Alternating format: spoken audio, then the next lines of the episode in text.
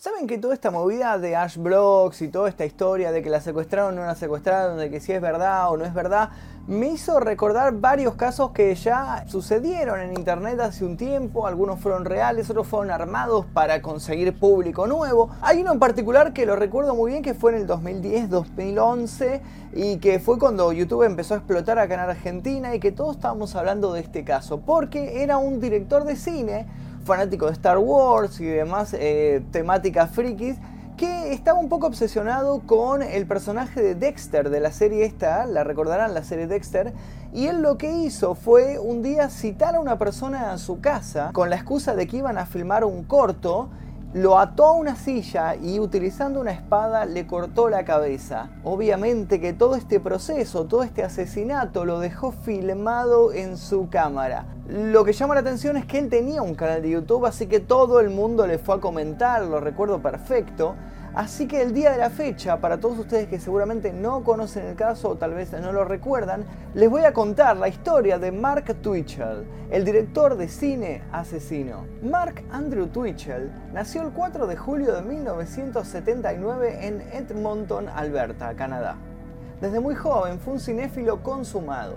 Pasaba gran parte de su tiempo libre yendo al cine solo o con amigos, rentando películas para verlas en casa y comprando revistas sobre películas. Fue un proceso natural que estudiara cine. Inquieto y ambicioso, Twitchell disfrutaba proyectar producciones independientes que realizaba con ayuda de sus compañeros de escuela y sus amigos.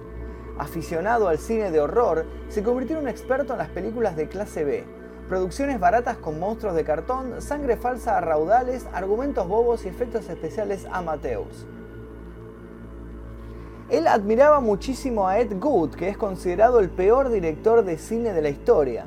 Además, le gustaba asistir a convenciones de cómics, de anime y hacer cosplay. La televisión, sobre todo las series de terror, fueron las preferidas del canadiense.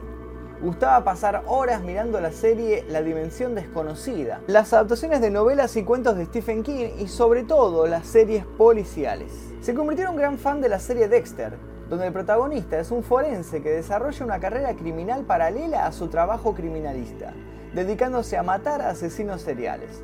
Twitchell también disfrutaba las películas de ciencia ficción y las cintas de fantasía épica. Desde muy joven se hizo muy fanático de la saga Star Wars de George Lucas. Una de sus mayores ambiciones era dirigir un capítulo de toda esta extensa historia de los Jedi, de Luke Skywalker, de sus descendientes y demás personajes que habitan en este mundo. Otra cosa que gozaba era el cine gore y las cintas sobre asesinos. Siempre estaba pendiente de las nuevas películas de las sagas más conocidas de este género, Pesadilla en la calle Elm, la saga de Freddy Krueger, eh, Viernes 13, la saga de Jason Borges, eh, Chucky, El juego del miedo, El silencio de los inocentes, toda esta saga del Dr. Hannibal Lecter, eh, Hostel también le gustaba y todas las películas de este estilo. Por supuesto, conocía el concepto de cine snuff, asesinar a una persona con la única finalidad de filmar su muerte, para luego vender la cinta a coleccionistas privados. Como no existen cintas snuff al alcance del gran público, Twitchell se conformaba con los sustitutos, videos de muertes reales, accidentes y autopsias, así como cintas pornográficas de géneros bizarros. Finalmente, hizo realidad uno de sus sueños al realizar el cortometraje Star Wars Secrets of the Rebellion, una recreación de la saga de George Lucas, la princesa Leia, Darth Vader y Chewbacca incluidos, con un presupuesto exiguo. La postproducción terminó en el año 2008.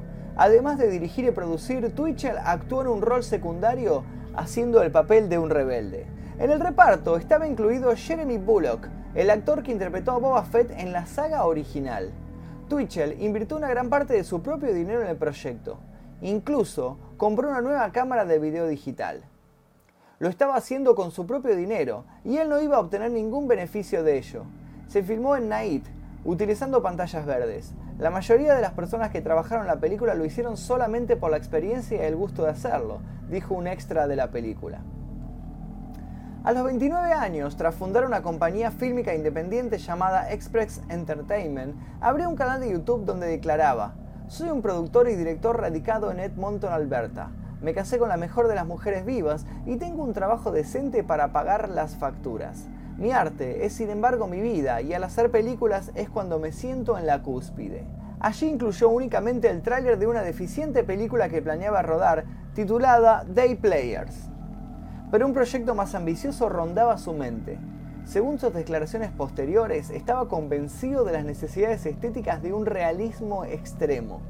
Por ese entonces, contrajo matrimonio con Jess, una atractiva joven a quien también le apasionaba el séptimo arte. Trabajó en un guion que lo consolidaría como el primer cineasta en documentar la violencia gratuita real y extrema, con la única finalidad de filmarla. O sea, produciría la primera película snuff dirigida a grandes audiencias. En el guion de su película, un homicida atrae a sus víctimas por medio de internet. Luego los ata con cinta adhesiva a una silla y los mata desmembrándolos. En su cuenta de Facebook, Twitchell declaró que idolatraba a Dexter Morgan y que estaba tratando de emular aspectos de la vida de este oscuro personaje. Twitchell vivía en un bungalow de dos plantas en San Alberto, junto con su esposa y sus dos hijos pequeños. Cory Rudberg, un vecino de la familia, diría posteriormente, él se ve como un chico normal, nada escalofriante. Además, rentaba un garage en donde planeaba rodar su macabra película. Compró una pistola eléctrica a través de internet y lanzó después una convocatoria por medio de Facebook para reclutar actores que hicieran castings para su nueva película, House of Cards. Antes de continuar con esta historia, les quiero recordar que si les gusta este tipo de videos, por favor dejen su like. Si llegamos a más de 10.000 likes, el día de mañana voy a estar subiendo otro video muy muy parecido a este sobre otro caso sin resolver. Y si quieren saber eh, sobre algún caso en particular por favor escriban debajo sobre qué caso quieren que yo escriba. Yo leo todas las recomendaciones y me baso precisamente en lo que ustedes escriben aquí debajo para realizar este tipo de videos. Además les quiero recordar que si tienen algún dato o quieren contactarme por algo por favor escríbanme a mi Instagram que es este que aparece aquí debajo. Voy a estar respondiendo sus mensajes. Y como último dato el 18 18 de noviembre voy a hacer un show en vivo acá en Capital Federal en Buenos Aires. Es apto todo público, voy a estar presentando mi nuevo disco, nuevas canciones y todo todo en exclusivo para los que vengan. Así que les dejo el link del evento aquí debajo. Ahora sí, continuemos con esta historia. Originalmente había planeado este guion para ser vendido a la serie Dexter para que sea un capítulo más de esta serie. E inclusive lo ofreció a través de un website a un precio de 500 mil dólares canadienses. Pero al final se quedó con el proyecto. El casting fue convocado para el 27 y 28 de septiembre del año 2008. En él, Twitcher seleccionó los actores que interpretarían los personajes de su film. Ninguno de ellos sospechaba que para el papel para el cual no había hecho ningún tipo de casting, o sea, el de la víctima, iba a elegir una persona que realmente iba a terminar asesinada delante de todo el mundo mientras era filmada. Su primer intento ocurrió en el año 2008. Por medio de un perfil falso en Facebook y con una cuenta de correo apócrifa, Twitchell contactó a un hombre ofreciéndole la posibilidad de obtener sexo con una supuesta jovencita el desconocido acudió a la dirección acordada, conduciendo una Black Ford Ranger. Al entrar, y según los documentos policíacos, fue atacado por un sujeto vestido con una máscara de hockey color negro con dorado. La víctima pudo liberarse de su atacante y correr hacia la calle. El desconocido prefirió no denunciar el hecho, pues estaba casado y no quería dar explicaciones sobre la razón de que estuviera allí. La policía intentó infructuosamente localizarlo con base en los datos proporcionados por la computadora de Twitchell, pero no consiguieron identificarlo. Al parecer, el probable nombre de esa primera víctima era Francisco Hank o Fred. Un vecino llamado Mike Warren declararía, el garage siempre estaba en silencio, excepto por una semana en septiembre cuando varios hombres estaban ocupados cerrando madera y soldando algunos objetos. Parecían de buen humor, no estaban molestando a nadie. Una noche vi un foco encendido en el garage, pero todas las ventanas estaban cubiertas con papel de alquitrán. Supongo que estaban haciendo una película. En el segundo intento, Twitchell conoció a su futura víctima de la misma forma, haciéndose pasar por una mujer joven y hermosa, dispuesta a una cita amorosa. El incauto que cayó fue Johnny Bryan Altinger, un hombre soltero de 38 años, empleado de una empresa industrial. Sus amigos lo describían como un tipo solitario, aficionado a la hipnoterapia, tímido con las mujeres y que frecuentaba la compañía de prostitutas mientras hablaba sobre su deseo de conocer al amor de su vida. Altinger acudió a la cita el 10 de octubre. llegó al garage de Twitchell esperando encontrarse con la supuesta chica, pero quien lo recibió fue un hombre vestido con una máscara de hockey. Antes de que pudiera reaccionar, Altinger recibió una descarga de la pistola eléctrica que lo dejó inconsciente. Cuando despertó, estaba atado a una silla. La cámara registraba cada detalle. Twitchell, aún utilizando la máscara, comenzó a torturarlo. Utilizó un cuchillo para mutilarlo. Altinger estaba amordazado, así que no pudo gritar y los vecinos no se percataron de nada. Twitchell le exigió que revelara los números de sus tarjetas de crédito y el password de su correo electrónico y su cuenta en Facebook. Le quitó la mordaza para escuchar los datos y algunas súplicas de Altinger, y luego volvió a amordazarlo. Entonces, utilizando el cuchillo y cuidando siempre de que la cámara captara todo con detalle, lo degolló. La sangre, manando de la garganta de la víctima, empapó el piso. Twitchell, presa del frenesí, utilizó una katana para decapitar a su víctima. Luego tomó la cabeza, la puso a un lado del cuerpo y sin que la cámara perdiera ningún detalle, lo desmembró. Nadie sabe qué hizo Twitchell después con el cadáver. La grabación termina y se presume que envolvió los trozos y los enterró o abandonó en algún sitio. Pero la policía no consiguió que lo confesara, tras el crimen, escondió el video hasta tener listas más víctimas y escenas reales que incorporar a lo que sería su obra maestra. Twitchell además vació las cuentas bancarias de su víctima para seguir financiando su película. Todo el dinero lo invirtió en más equipos fílmicos destinados a grabar los siguientes asesinatos que tenía planeados. Varios amigos de Altinger recibieron un correo electrónico apócrifo el 10 de octubre, según el cual se había ido de vacaciones con una chica.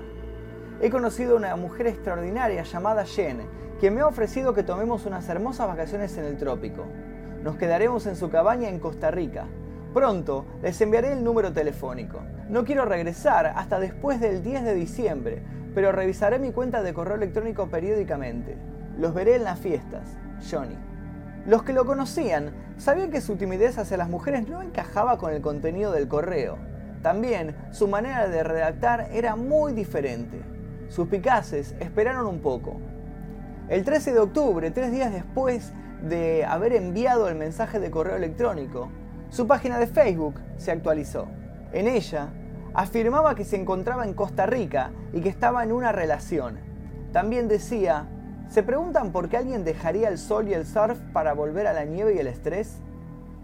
Pero días más tarde, varios amigos de Altinger, que no creían en la autenticidad de los mensajes, denunciaron su desaparición a la policía.